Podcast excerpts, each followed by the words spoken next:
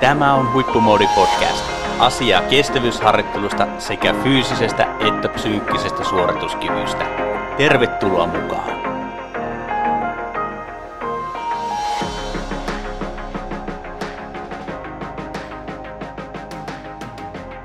Tervetuloa jälleen kerran Huippumoodi Podcastin pariin. Tällä kertaa toteutamme kuulijatoiveen. Meille on tullut paljon kyselyitä joukkuelajien, palloilulajien kestävyysharjoittelusta. Ja monihan podcastin kuuntelijoista voi ehkä tietääkin, veikkaan, että suuri osa ei tiedä, mutta osa voi tietää, että vaikka Toni Roponen on armoitettu kestävyyslajien asiantuntija, niin Tonilla on myöskin taustaa muista lajeista. Tervetuloa Toni podcastiin. Kiitos, kiitos. Lähdetään liikkeelle heti, heti syvään päätyyn niin sanotusti, kun otin ton sun taustan tuosta esille, niin kerro vähän sun taustasta. Moni tuntee sut kyllä kestävyyspuolelta, mutta mitä kaikkea muuta sä oot tehnyt kyllä, öö, viettänyt aikaa hiihtolatujen varrella?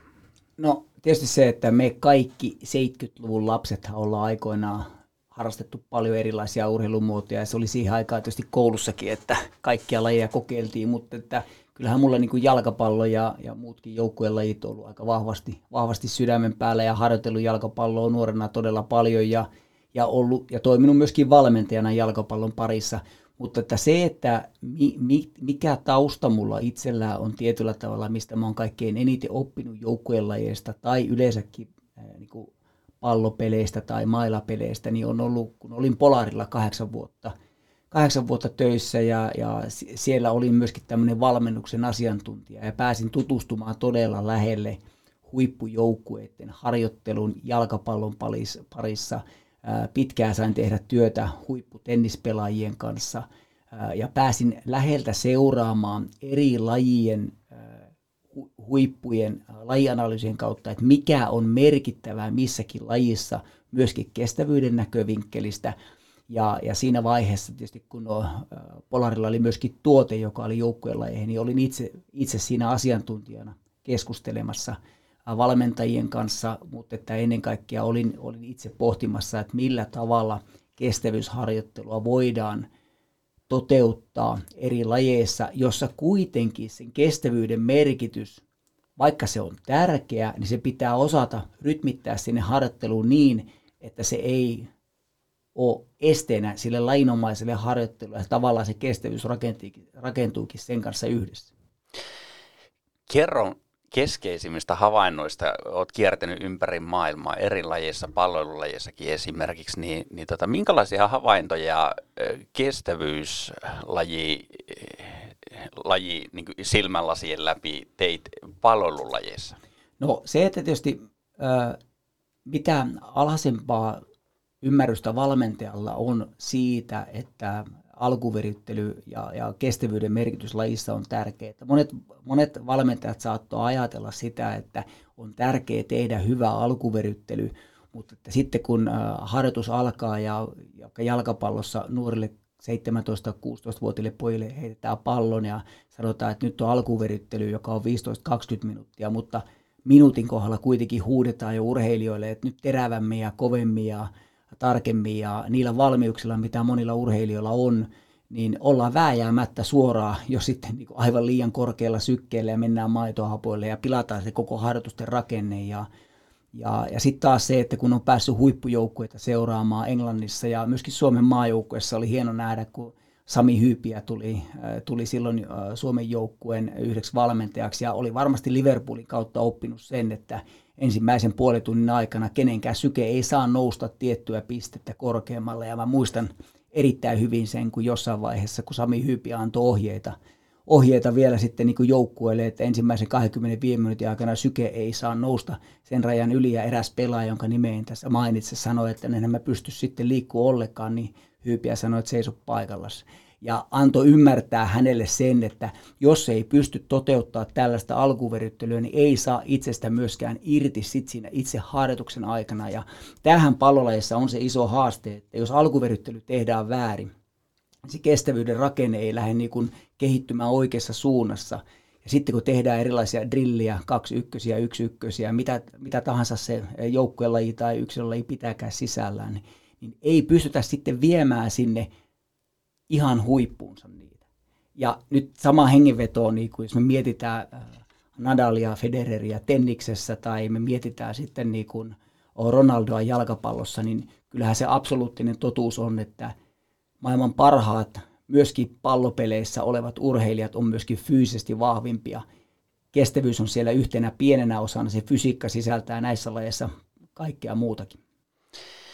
Miten sitä kestävyysharjoittelua voitaisiin tuoda ikään kuin siihen harjoitusohjelmaan? Tiedetään, että palvelulajissa esimerkiksi ja joukkueen lajissa harjoitellaan hyvin paljon tietenkin lajitaktiikkaa ja tekniikoita ja näin poispäin, niin miten kestävyysvalmennuksen näkökulmasta sitä ke- oikeanlaista kestävyysharjoittelua, joka luo hyvän pohjan myöskin sille lajinomaiselle suorituskyvylle, niin miten se ikään kuin tuodaan siihen viikkoharjoitteluun tai vuosiharjoitteluun? No yksi, yksi oleellinen osa on ymmärtää se, että oli sitten niin kuin mikä laji tahansa, oli jalkapallo, koripallo, tennis tai mikä tahansa semmoinen laji, jossa se itse lajiosaaminen on ehdottomasti se tärkein osuus. Lajitaitavuus, lajin muut vaatimukset, joissa hyvin harvoin puhutaan sitä kestävyydestä, vaikka se on tärkeä sillä sisällä, niin sitä lajiaikaa ei voi hirveän paljon niin kuin, hukata siihen kestävyyden harjoittamiseen, vaan on, on vaan niin kuin tehtävä parempia alkuveryttelyjä, tultu, pitää tulla aikaisemmin sinne harjoituspaikalle ja hyödyntää niitä muita fasiliteetteja – että ollaan valmiimpia suoraan jo siihen harjoitukseen, jotta ei mene sitä esimerkiksi kallista aikaa siitä harjoituskentästä, jos puhutaan jääkiekossa. Ja mun mielestä aika monet lajit ja yleensä menestyvät joukkueet onkin sen havainnut ja ymmärtänyt, että se alkuveryttely, joka sisältää muutakin kuin vain juoksentelua, että se on lajinomaista alkuveryttelyä, siinä on paljon liikkuvuuteen, liikkuvuuteen liittyviä asioita ja myöskin semmoisia lajiteknisiä asioita, joita voidaan niin alhaisimmilla sykkeillä, jotka sitten kehittää sitä kestävyyttä. Että nyt täytyy muistaa se, että kestävyyden kehittämisessä ei tarkoita sitä, että otetaan sauvat ja kävellään sauvakevelyä metsässä kolme tuntia, vaan se, että jalkapalloharjoituksetkin hyvien alkuvirittelyjen ja loppuvirittelyjen kautta voi kestää 2-3 tuntia, mutta siellä sitten tietysti pitää olla nestettä ja pitää olla energiatasapaino sillä tavalla hyvä, että saadaan siitä irti. Sen, minkä tietysti on havainnut joukkueessa ja jalkapallojoukkueessa ja monissa muissakin, että valitettavan useasti se loppuveryttely jää sitten semmoiseksi kaksi kertaa kenttä ympäri ja kotia ja erittäin aggressiivisissa lajeissa, joita itsekin on pelannut, niin tiedän, että ne maitohapot tulee sitten myöskin mukana sinne kotiin ja sitä kautta se valmistautuminen siihen seuraavaan harjoitukseen on huomattavasti huonommin, valitettavasti tuo paljon loukkaantumisriskejä – ja, ja, ja sen takia niin kun, se on todella tärkeää optimoida sitä alkuveryttelyä ja loppuveryttelyä. Ja toki sitten, mitä kovempi tasoisesta ja tavoitteellisesta urheilijasta on kysymys, niin kyllä toisena harjoituksena kannattaisi hyödyntää, hyödyntää niin tämmöistä aerobista kestävyysharjoittelua siihen rinnalle. Ja yleensä se, se tukeva harjoittelu pitäisi olla vielä rauhallisesti tehtyä. Eli monesti kun esimerkiksi nyt ajatellaan koripallo tai jalkapallo, se on niin kovaa harjoittelua, niin tämmöiset vesijuoksut ja kevyet kuntopyöräilyt ja muut, niin palauttaisi niistä kovista harjoituksista huomattavasti paremmin. Ja, ja, ja, ja itsekin tuossa, kun omaa poikaani pyrin, pyrin niin ohjailemaan ja antaa ohjeita, niin vesijuoksu esimerkiksi, jos on niin raskasrakenteinen li, lihaksikas jossakin pallopelissä, niin vesijuoksu olisi äärimmäisen hyvä tämmöinen kestävyysmuoto siinä taustalla, joka ei, ei olisi niin kuluttavana elementtinä kun me mietitään joukkuelajeja tai, tai niin kuin esimerkiksi tennis on mun mielestä äärimmäisen hyvä esimerkki. Itse olen ollut läheltä seuranneena, kun Nadali taisteli Federerin kanssa viisi tuntia, niin täytyy muistaa jo se, pelkästään se, että nämä suoritukset kestää jo parhaimmillaan tai pahimmillaan niin kauan, että tämmöisen yleisen kestävyyden ja harjoituskestävyyden merkitys tuloksen tekemisessäkin on erittäin suuri. Ja, ja, ja pelkästään sen takia jos, jos, jos matsi kestää viisi tuntia, niin onhan se nyt sanomattakin selvää, että kestävyydellä on merkitys jo itse siinä suorituksessa, vaikka sitä ää, kestävyyttä ei ole tässä tenniksessäkään rakennettu niin, että ollaan juostu viiden tunnin lenkkejä, vaan ollaan rakennettu niitä harjoitusmuotoja sinne kentälle niin, että on sitä lajinomaista jaksamista sen kestävyyden suunnassa. Ja, ja sitten sama itse on pelannut jalkapalloa ja se, että kun tiedetään, että ottelu kestää 90 minuuttia ja sitä ennen pitää jaksaa 45 minuuttia ennen aloitetaan jo veryttely, joskus aloitetaan tuntia ennen veryttely, pelataan 90 minuuttia tauko välissä ja sen jälkeen pitäisi pystyä vielä tekemään 15-20 minuutin loppuveryttely vähintään, niin se suoritus on jo itsessään niin pitkä, että et pitää, pitäisi niinku tavallaan olla niinku valmentajalla niinku hoksottimet sillä tavalla kohdallaan, että jos, jos itse kilpailusuoritus veryttelyyn kestää kolme tuntia, niin kyllä siellä pitäisi olla niinku harjoituskaudellakin semmoisia harjoituksia, jotka tukee sitä. Eikä se ole tietysti ihme kellekään, että jalkapallossa viimeisen 15 minuutin aikana tehdään suurin osa maaleista, koska se johtuu siitä, että osa pelaajista on väsyneitä ja eivätkä tee oikeita ratkaisuja ja, ja, ja sitä kautta niitä maaleja myöskin sit tulee. No kestävyyslajissa voidaan hyvin usein varsinkin kuntoilijalla harjoituskautta ajatella tällaisena lineaarisena nousjohteisena harjoitusjaksona, jossa se peruskestävyysharjoittelun merkitys korostuu sillä peruskuntokaudella ja, ja, ja sitten toki sen peruskestävyysharjoittelun rooli on kisakaudellakin suurempi, mutta siellä se vauhtikestävyys ja maksimikestävyysharjoittelu tulee kisojen ja harjoitusten kautta. Miten sitten joukkuelajeissa nämä peruskestävyys, vauhtikestävyys, maksimikestävyys, harjoitukset, niin miten sä ajattelet ensinnäkin niin kuin peruskestävyysharjoittelun suhdetta niihin kovatehoisiin verrattuna kestävyyslajeihin? No tietysti se, että riippuen nyt tästä joukkueenlajista, että mikä se on, niin on aika niin kuin erityyppisiä. Että jos puhutaan jalkapallossa, niin jalkapallossahan oikeasti niin kuin tämmöisellä vauhtikest, riippuen sitten pelipaikasta, että jos pelaat keskikentällä, niin tämmöinen juoksuvoimaisuus ja, ja vauhtikestävyyden merkitys on jo, jo jonkunlainen. Yleensä pelaajat on vähän kevyempi rakenteisia keskikentällä, koska juostaan todella paljon ja, ja, ja Savit ja Modricit parhaimmillaan, niin ja Ronaldo, niin kyllähän ne on aikamoisia juoksukoneita, vaikka Ronaldo tietysti pelaa myöskin kär, kärkipaikkaa, mutta että sitten taas vastaavasti me mietitään Ibrahimovicin tyyppisiä kärkipelaajia, jotka mahdollisimman vähän pyrkivät juoksemaan kentällä ja enemmänkin niin kuin vaanimaan ja odottamaan sitä, että hyvin erityyppisiä niin kuin, niin kuin tavoiteasetteluja tietenkin siinä on. Mutta että se, että ää, jos ollaan absoluuttinen sniperi kärkipelaaja, niin sen voiman, nopeuden, nopeuskestävyyden merkitys on, on niin suurempi ja sitä tukevana harjoitteluna kannattaa tehdä sitä peruskestävyys- ja kevyempää harjoittelua, eikä sitä niin kuin päästä päähän juoksemista. Mutta sitten taas se, että keskikenttäpelaajien pitäisi pystyä sitä omaa kestävyyskuntoa kasvattaa, mutta ei kuitenkaan unohtamatta sitä, että jalkapallo on äärimmäisen nopea, mun mielestä vaatimustasoltaan ehdottomasti maailman vaikein vaikein ja vaativin ja kovatasoisin laji.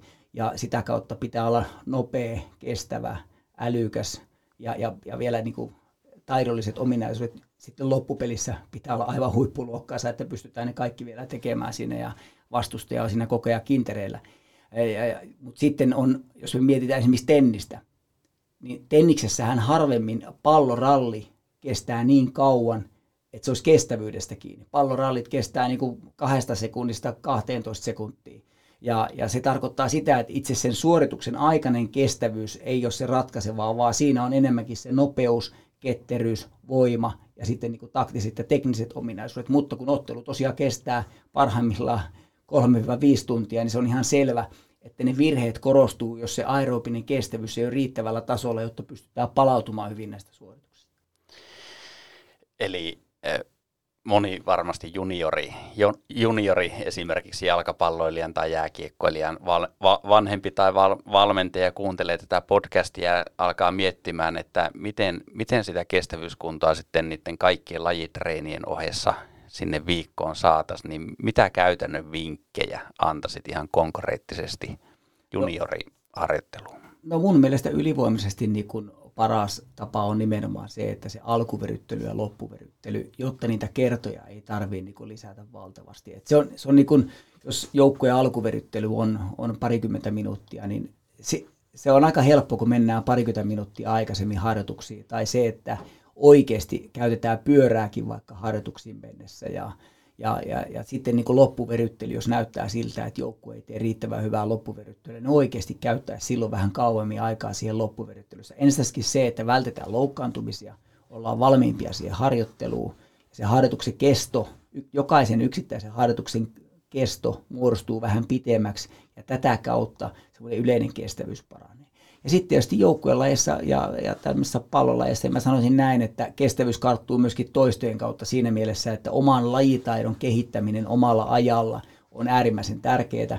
Ja, ja kyllähän se on niin fakta, että pihapeleissä tehdään ja, ja yksi tekee jotakin drillejä ja ratoja ja tekniikkaa kehittää, niin se on myöskin semmoinen, mikä parantaa aivan varmasti paremmin kestävyyttä kuin Nintendo-peli.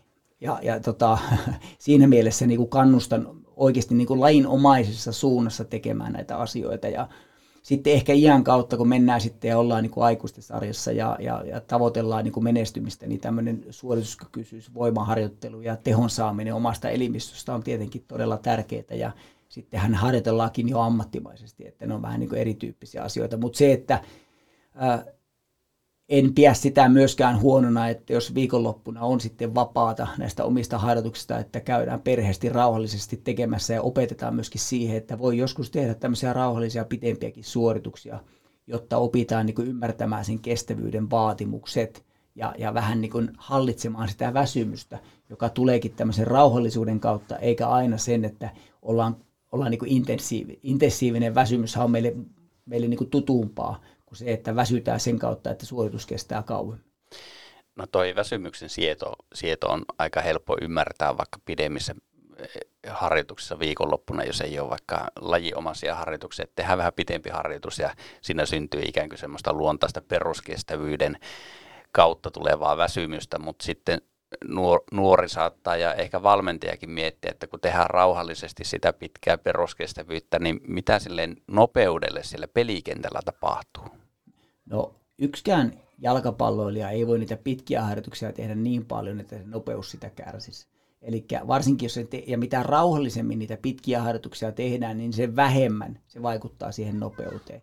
Ja sitten taas toisaalta, jos on niin, että joskus nyt, jos mä, niin kuin, mä oon tässä alussa painottanut sitä, että suurin osa peruskestävyydestä ja kestävyydestä kannattaa tehdä lainomaisesti ja yhdistää alkuveryttelyä ja loppuveryttelyä, mutta jos joskus tekee jotakin rauhallisimpia ja pitempiä, niin sinne pystyy sisällyttää koordinaatiojuttuja, nopeusjuttuja, ketteryysjuttuja, loikkajuttuja, vaikka harjoitu, rauhallinen harjoitus kestäisi kaksi tuntia, niin voi olla hyvinkin, että 15 minuutin välein on semmoinen viiden minuutin blokki, jossa tehdään jotakin nopeutta, ketteryyttä, semmoisia asioita, mitkä absoluuttisesti tukee, tukee sitä omaa lajinomaisuutta.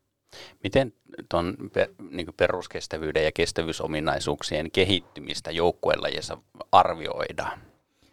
No sitähän yleensä arvioidaan niin, että valmentaja pistää juoksutestin ja siinä arvioidaan, tai on tämmöinen jänistesti. Ja ne on, ne on ihan hyviä testiä, että kyllähän niitä testejä kannattaa tehdä. Ne on monesti myöskin asennetestejä, että jalkapallossa tai muissakin palloleissa niin kun, valmentajan pitää saada se tunne koko porukalle myöskin semmoinen, että niillä testeillä ja kestävyystesteilläkin on oikeasti niin merkitystä.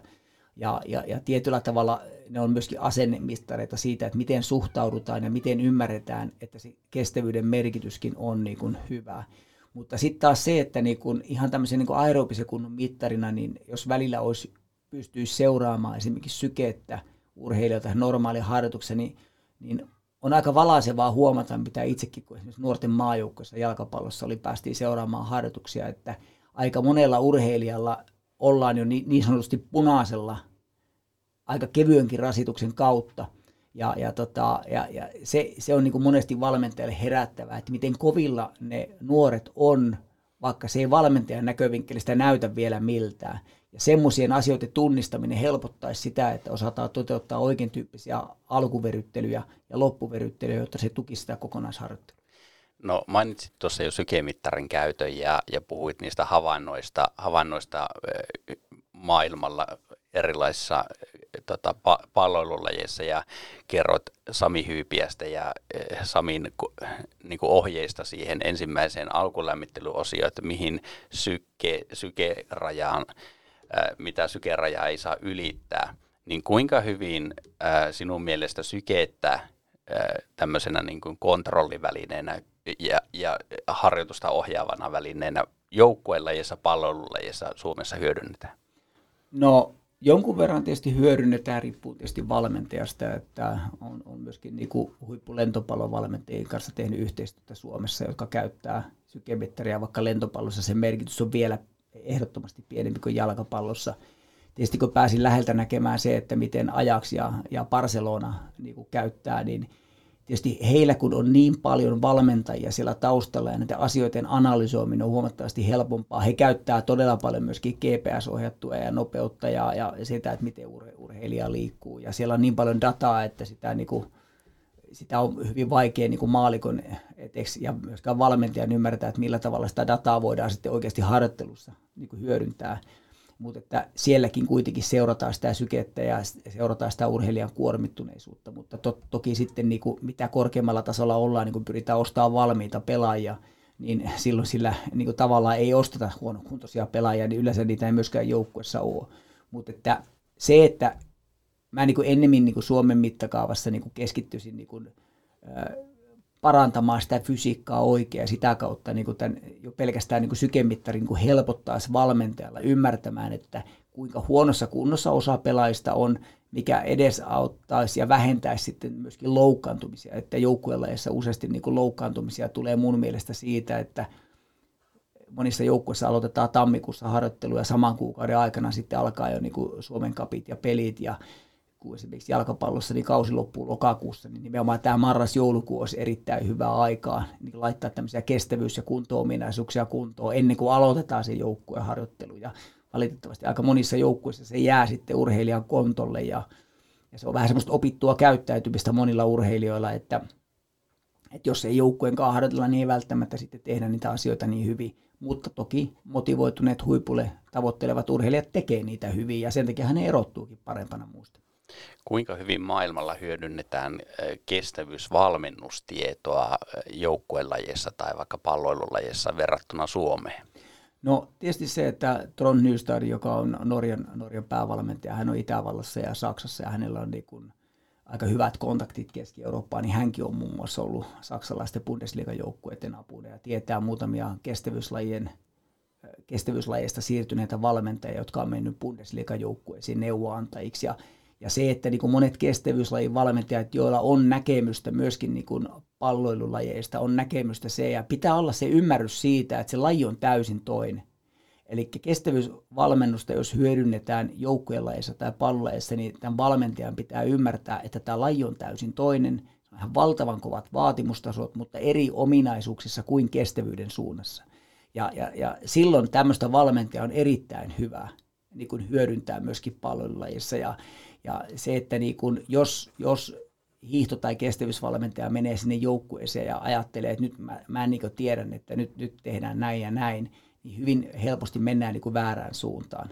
Vaan että tullaan niin tuomaan niitä pieniä nyansseja – kilpailuun valmistautumisia, pelin valmistautumisia, alkuveryttely, loppuveryttely, millä tavalla palautumista voidaan niin seurata optimoidummin, mitä pitää tehdä, jotta urheilija palautuu kovasta suorituksesta. Tämmöisissä asioissa kestävyysvalmentajat on yleensä ihan absoluuttista maailman huippua, ilman sitä, että ne katsoo jostakin GPSstä, että mi- mihin päin tuo urheilija on juossut. No niin, meidän podcastissa yleensä loppuun on heitetty terveiset sekä valmentajille että, että myöskin sitten urheilijoille kautta kuntoilijoille. Millaiset motivoivat vinkit kestävyysharjoitteluun antaisit joukkuelaji, palloilulaji, voimateholajiin? No oikeastaan mä, mä kääntäisin sen asian niin päin, että aika vähällä pääsette paljon eteenpäin, kun uskallatte tehdä todella hyvät alku- ja loppuveryttelyt että älkää pelätkö sitä, että mä huutasin, että kannattaa sauva kävellä, vaan että ennemmin niin kuin optimoitua hyvää lajinomaista harjoittelua erinomaisilla alku- ja loppuveryttelyillä, niin kestävyyden ominaisuudet nousee selkeästi uudelle tasolle. Näihin vinkkeihin on hyvä päättää tämä toivejakso. Kiitos Tomi Roponen tästä. Kiitos.